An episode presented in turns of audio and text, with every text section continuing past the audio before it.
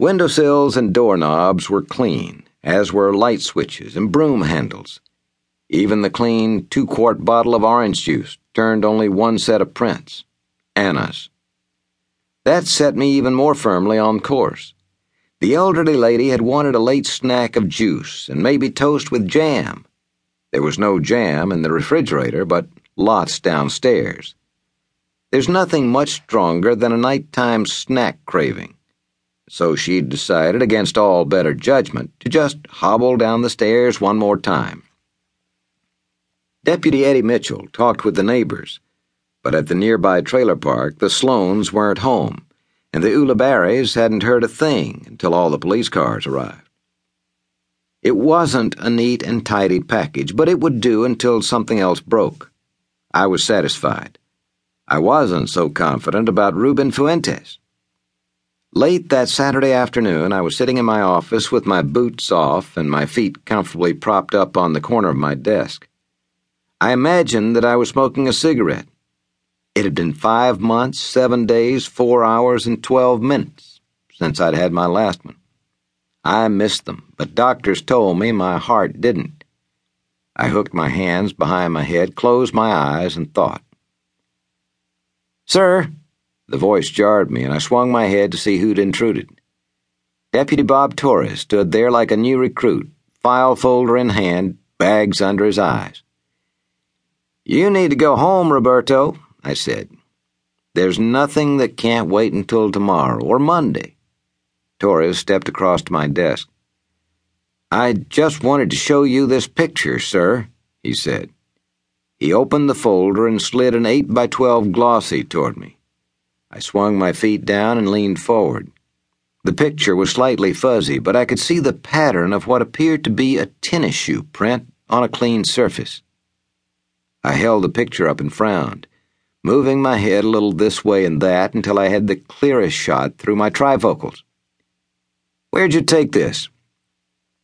I was going to show you last night, but we got busy, Torres said in his usual serious fashion. Remember, I've been checking into the breaking and entering at Wayne Farm Supply? I found this one print inside, on the floor, near where they apparently entered the building.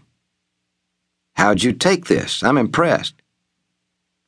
Sergeant Bishop showed me a trick he learned from Detective Reyes when she was here, Torres answered. We laid a flashlight down on the floor and rolled it until the beam picked up we thought might be footprints. At that kind of an angle, it shows up everything. And this print showed? Right, this is one of two that did.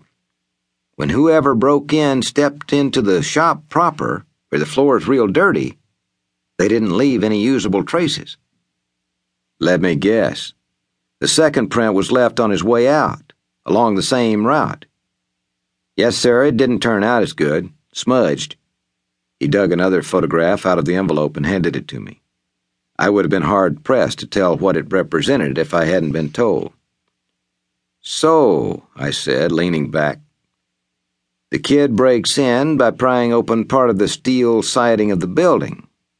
He squeezes inside, leaving a print on the polished office floor before he hits the shop. He steals about a thousand bucks worth of tools, then leaves. That's about it? That's it, sir. Anything interesting taken, other than the usual hand tools and such? Not that Mr. Sanchez knows of. He finished up an inventory this afternoon, and I stopped by on my way here.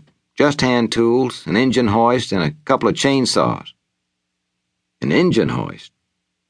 Isn't that kind of big to get out through a hole in the wall? It was one of those kind that you hang from the ceiling joists of a garage. Torres held his hands up to form a circle about as big as a basketball. Like so. Couple chains hang down from it. So, what's your next step? He tapped the folder. The print shows that the sneaker wasn't too worn. The cuts are nice and sharp.